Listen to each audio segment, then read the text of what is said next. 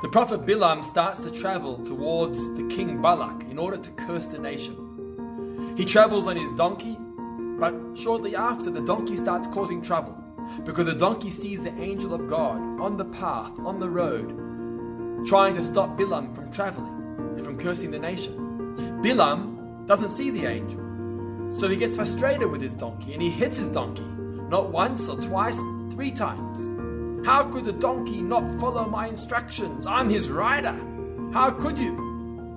What was ironic was that Bilam didn't realize that he himself was doing the same. God, creator of the universe, creator of Bilam, asked Bilam not to go and curse the nation. And he said, even if you do choose to go, just remember that you won't be able to curse them, only to bless them.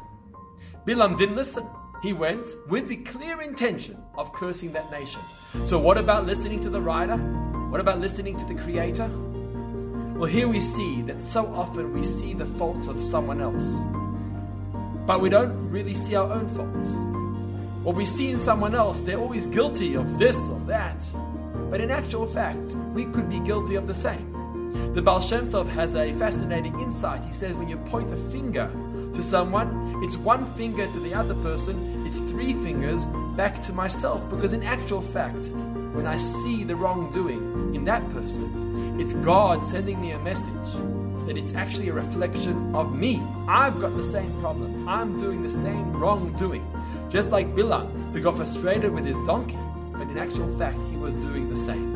So, next time you see something wrong in your friend, something they're doing wrong, just stop for a moment Hold back the frustration or the anger and ask yourself the question maybe I'm doing the same. And could I possibly improve? And to make sure that I don't do that wrong ever again. Shabbat Shalom.